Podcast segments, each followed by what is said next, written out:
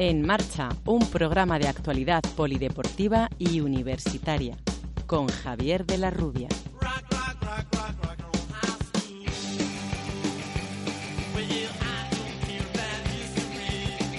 Damos comienzo aquí a una nueva edición de En Marcha, el programa de la Facultad de Ciencias de la Actividad Física y el Deporte de la Universidad Europea de Madrid. Saludos de Javier de la Rubia. En el día de hoy vamos a hablar de deportes de motor y como viene siendo habitual cada año al finalizar eh, los mundiales de Fórmula 1 y motociclismo, vamos a hacer un resumen de lo que ha sido esta temporada. Para ello contamos con la presencia en directo en nuestro estudio de Germán Díaz Ureña. Germán es profesor e investigador en nuestra facultad, ha sido Premio Nacional de Investigación en Medicina Deportiva y un experto en deportes no solo de motor, sino que es un apasionado y conocedor de las más eh, diversas disciplinas deportivas.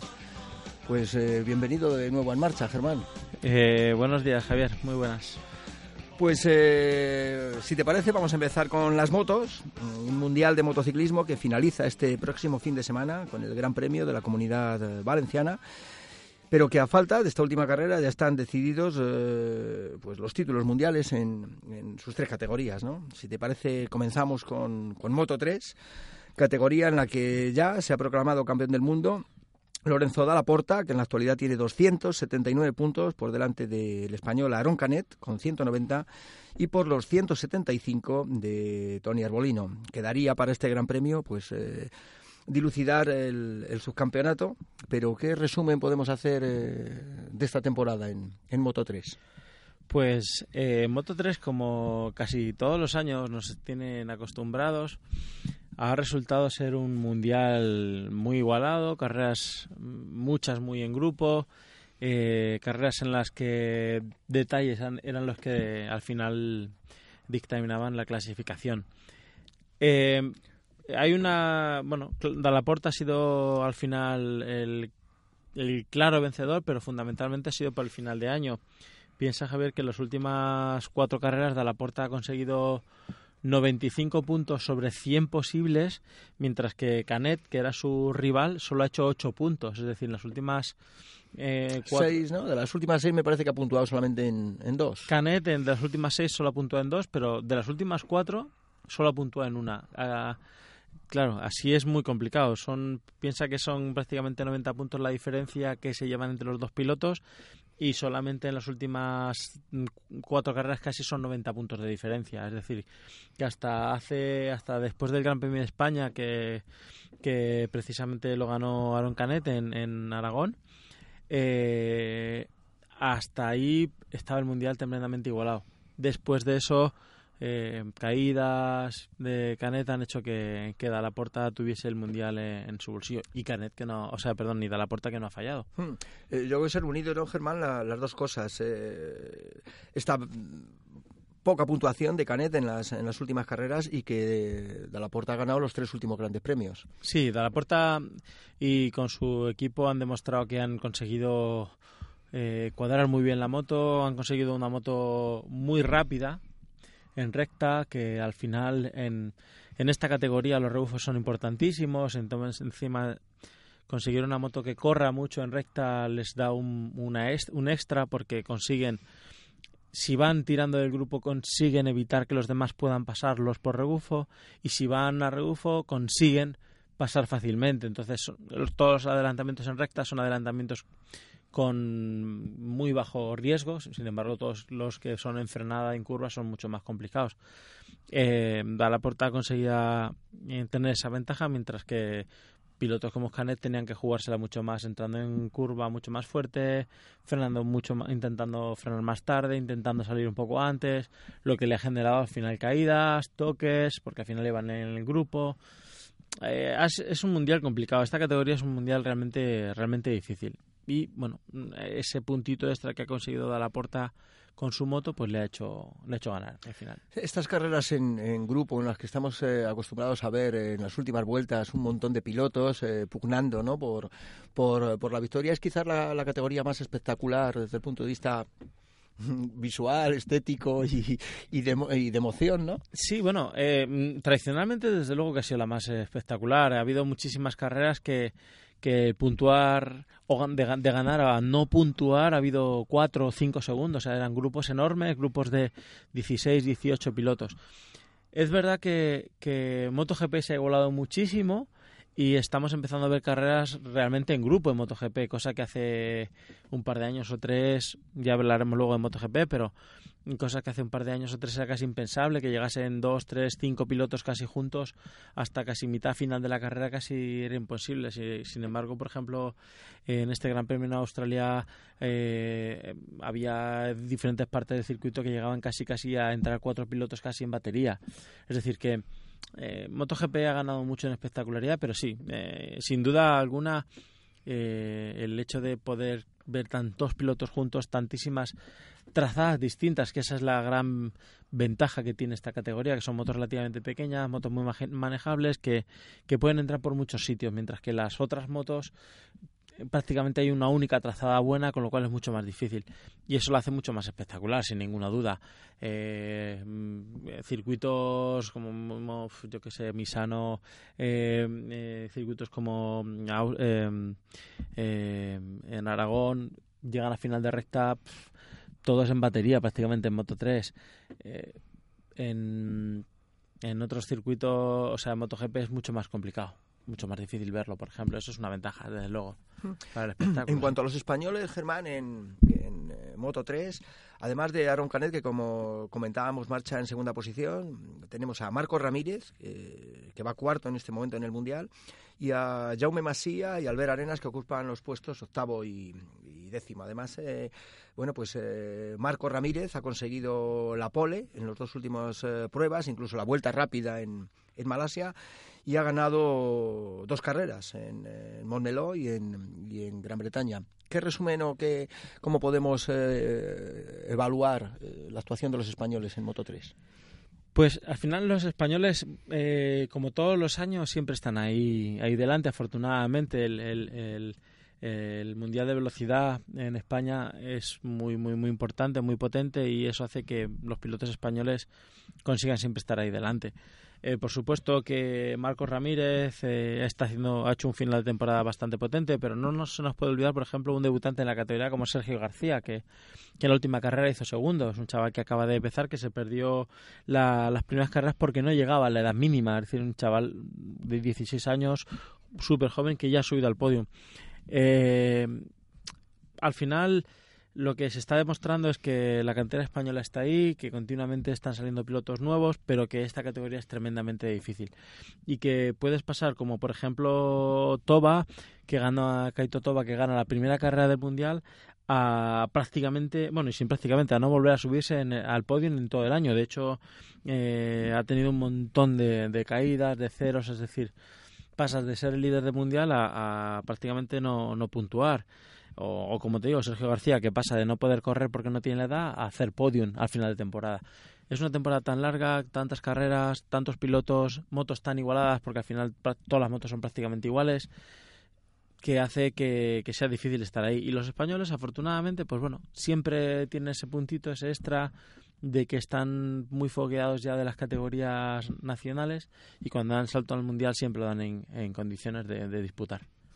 Además ha sido una pena estas últimas eh, carreras para, para Aaron Canet porque estaba en disposición de, obtener un triplete eh, para el motociclismo español, eh, el ser campeón del mundo en, las tres categorías.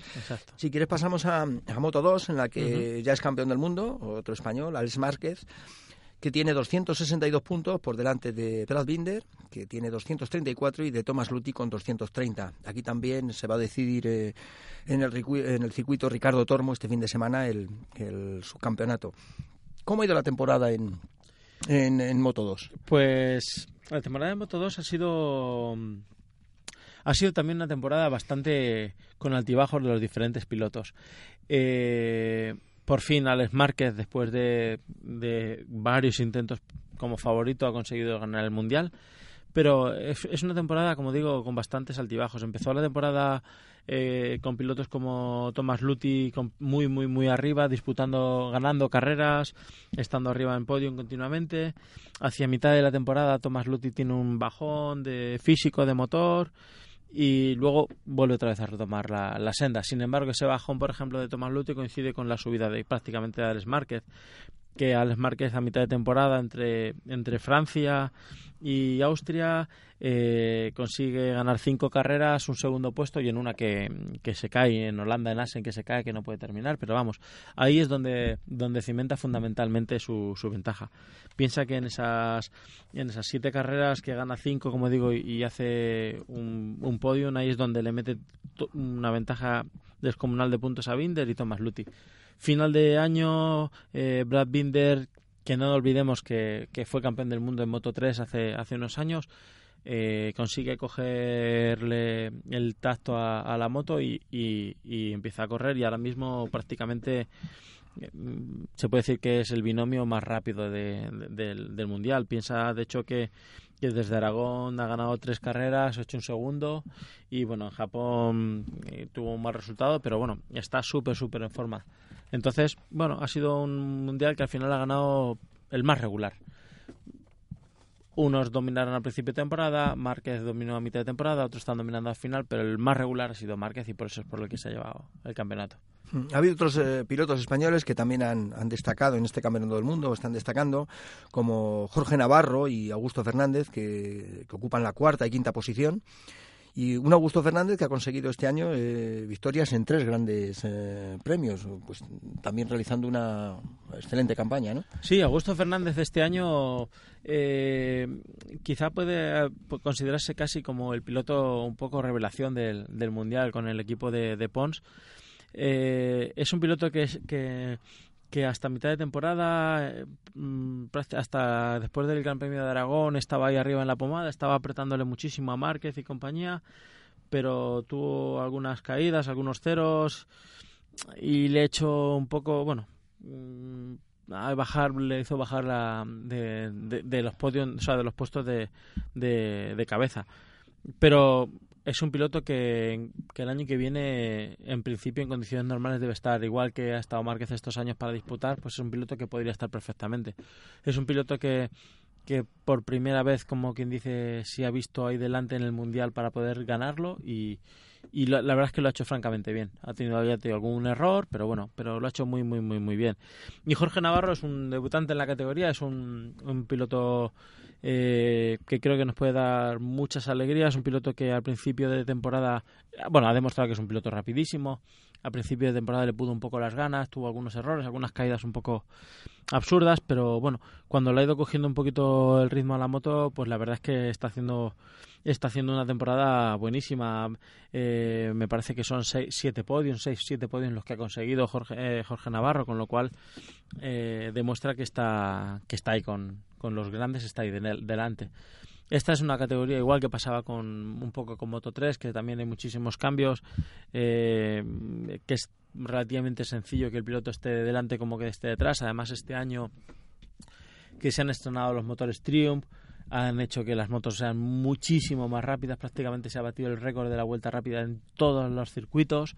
Es decir, es una moto nueva, que había que hacerse con ella, eh, mucho más rápida, mucho más próxima a lo que es una MotoGP. Entonces, bueno, ha sido un año relativamente complicado y bueno, Márquez ha demostrado que ha estado hábil al hacerse a la moto y, y ha podido ganar el mundial. Y los otros, los otros españoles, la verdad es que también podemos estar tranquilos porque ya veremos qué pasa con Alex Márquez, porque bueno, hay algunos rumores que tal vez pueda, en principio no iba a pasar a MotoGP, tenía contrato con el mismo equipo con Estrella Galicia para, para el año que viene, pero parece que suena que con la retirada de Lorenzo, que luego comentaremos un poquito, pues que a lo mejor puede subir, pero bueno, si se queda es claro favorito para el año que viene y si se va, creo que Jorge Navarro y Augusto Fernández perfectamente pueden estar ahí viendo, o sea, dándole el relevo. Hmm, en cualquier caso, lo que sí que podemos afirmar es que el motociclismo español eh, goza de muy buena salud,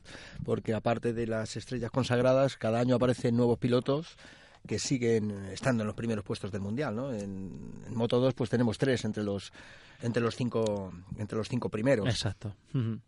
En MotoGP, como, como tú comentabas antes, el campeón ha sido su hermano, eh, Mar Márquez, que marcha en estos momentos con 395 puntos y bueno, pues tiene una diferencia sideral sobre el segundo clasificado, Andrea Dovicioso, con 256 y tercero es eh, otro español, Maverick Viñales, con, con 201.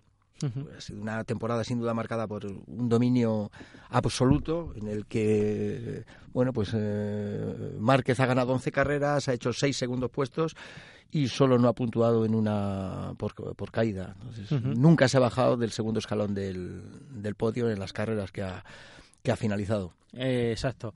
Eh, Márquez este año ha, ha demostrado que, que con, con mucho el, el, binomio que forma con, con la Honda eh, ha sido el mejor. De hecho, este año ha sido el mundial que ha sido más aplastante nunca había conseguido, de hecho ha batido el récord de puntos en 18 grandes premios que son los que se han corrido hasta ahora.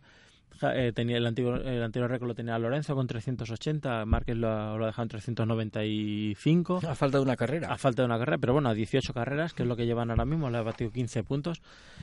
Eh, es dificilísimo hacer lo que ha hecho lo que ha hecho Márquez este año es ni, ni la temporada que empezó ganando eh, ocho carreras seguidas, nada.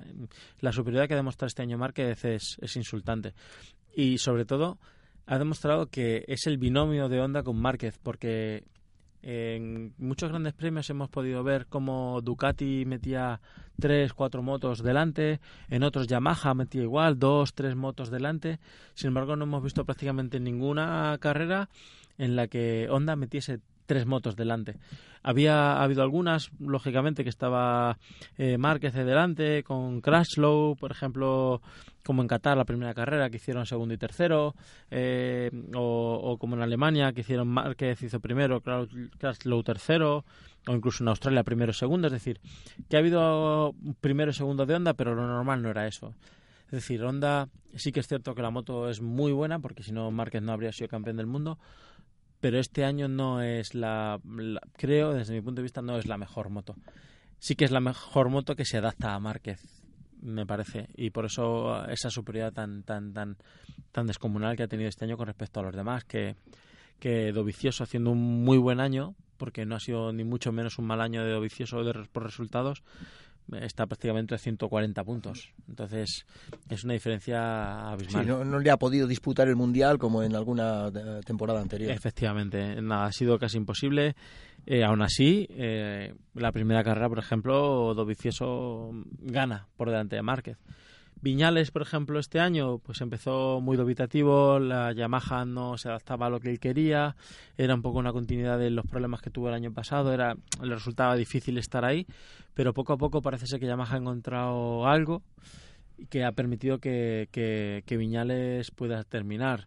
los neumáticos cada vez se, han ido adaptando mejor al, al estilo de pilotaje de Viñales y y al final, las últimas carreras, Viñales es el que realmente le está dando un poquito de más de más de vidilla, más de chispa al mundial, porque peleando con Márquez en alguna ocasión hasta la última vuelta. Efectivamente.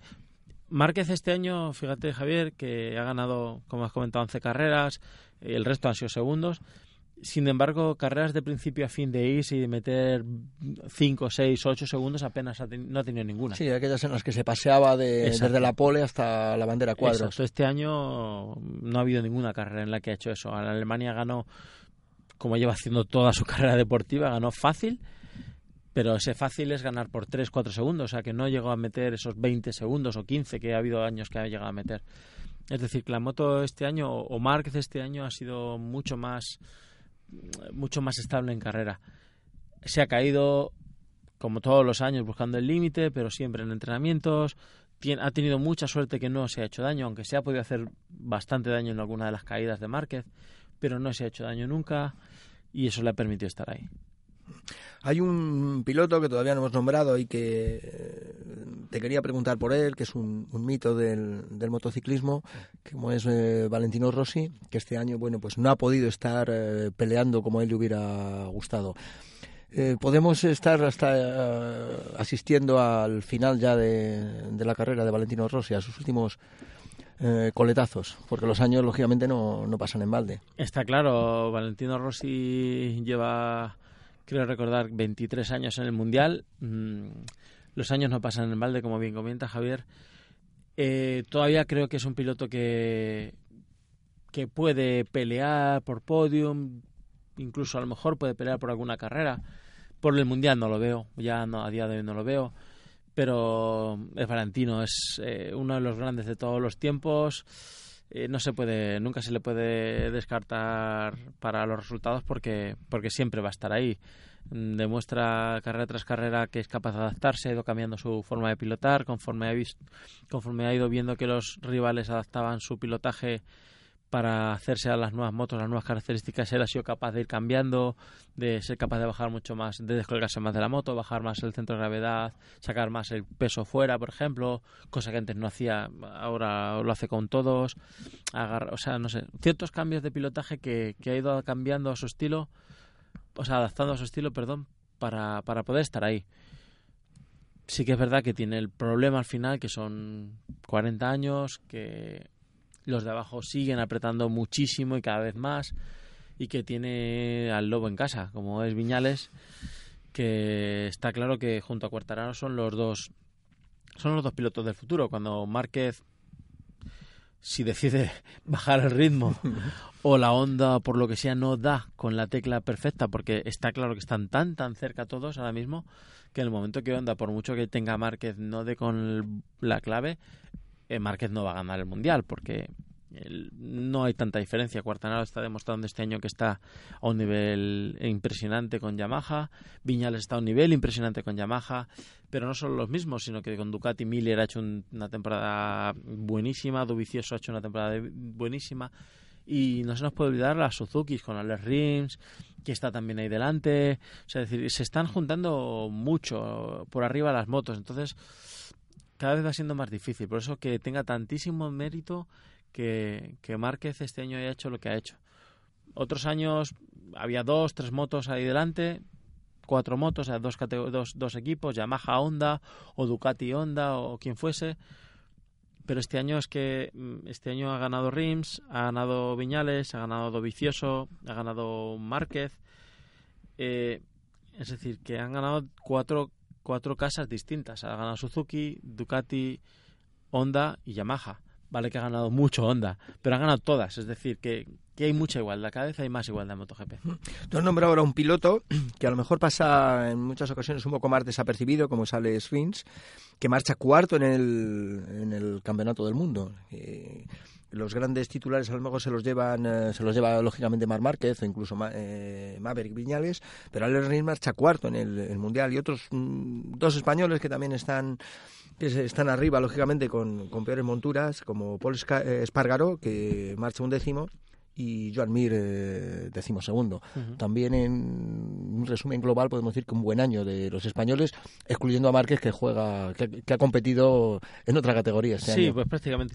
Hombre, Alex Rins desde luego que ha hecho una temporada buenísima. El año pasado pudo considerarse casi el piloto revelación de, de MotoGP por la temporada que hizo y este año ha, venido a afianzarse. De hecho, eh, ha ganado dos carreras este año Alex Rins y una de ellas es un mano a mano que le gana a Márquez cosa que, todos sabemos que es harto complicado ganar un cuerpo, mano a cuerpo es muy, difícil. Y sin embargo le consiguió ganar una carrera en buena lid y ganándole francamente bien al final en la última curva del, del circuito. Cosa que Cuartararo, por ejemplo, este año en mano a mano con Márquez no ha sido capaz de ganarle ninguna carrera. Márquez le ha levantado un par de carreras en, las última, en la última vuelta. Es decir, Rins ha demostrado este año que está ahí, que está ahí para disputar que la Suzuki corre, que en, cuanto terminen de ajustar dos cositas más, seguramente pueda estar peleando por estar entre los dos, tres primeros del mundial de forma, entre comillas, mm, Habitual. continuamente, exacto, sí, sí.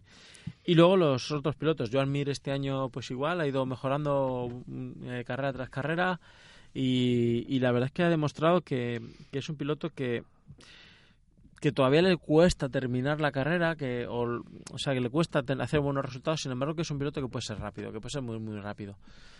Yo creo que el año que viene debe ser su año, que ya conoce bien la Suzuki, entiendo que debe ser debe ser su año. Y por otro lado, Paul Espargaró o Alex Espargaró, pues bueno, tienen el handicap que no tienen esas potenciales de moto, Pero Paul Espargaro, por ejemplo, está haciendo con KTM un trabajo impresionante y al Espargaro con Aprilia igual. Eh, están consiguiendo que esas monturas cada vez sean mejores. De hecho, Paul Espargaro casi llega a hacer una pole en un gran premio hace este año. O sea, que decir que que son motos que poco a poco se van acercando, motos que estaban hace un par de años estaban a segundos prácticamente, a casi un segundo, segundo y pico por vuelta y este año están a una vuelta han llegado a estar ahí cerca de los de delante, o sea que que estos dos pilotos además que han demostrado que son que están quedando continuamente por delante de sus compañeros. Entonces, eso quiere decir algo. Está claro que con la misma moto, si quedas delante de tu compañero, algo quiere decir. Hmm. Como decíamos al principio, pasado mañana se disputa esta última prueba del Mundial, el Gran Premio de la Comunidad Valenciana, en el circuito Ricardo Tormo. Y la gran noticia del fin de semana se produjo ayer, cuando Jorge Lorenzo, cinco veces campeón del mundo, anunció en rueda de prensa eh, que cuelga el casco, que, abandona la competición. ¿Cómo valoras eh, este hecho, Germán? Pues es una pena, la verdad es que es una pena. Eh, tenemos ahí a, Jorge Lorenzo, cinco veces campeón del mundo, tres veces campeón del mundo en MotoGP, y que se retire uno de los grandes pilotos españoles de todos los tiempos, porque en mundiales solamente está superado por los dos más grandes que ha habido seguramente en la historia española. Eh, Ángel Nieto y Mar Márquez, por supuesto. Es una pena porque creo que, que es un piloto de los que hay pocos. Es un piloto tremendamente fino, extraordinariamente técnico, muy agresivo. O sea, era un piloto que daba gusto verlo. Sí que es verdad que este año, por ejemplo, con el cambio a Honda, eh, le supuso un cambio eh, muy grande desde el pasar de Ducati a Honda es un, fue un salto tremendo. Primero le costó mucho hace unos años hacerse a la Honda, a la Ducati, perdón. Se consigue hacer más o menos a la Ducati, incluso gana carreras con Ducati y tiene que cambiar de, de, equipo. Se va a una Honda que la Honda es muy distinta, muy, muy, muy distinta a la Ducati. Se tiene que volver a hacer a otra moto nueva y este año por cambiando cosas, cambiando ergonomía, cambiando altura de manillar, eh, distribuciones de peso, es decir, cambiando 50.000 cosas para intentar hacerse a la moto, pues se hace daño.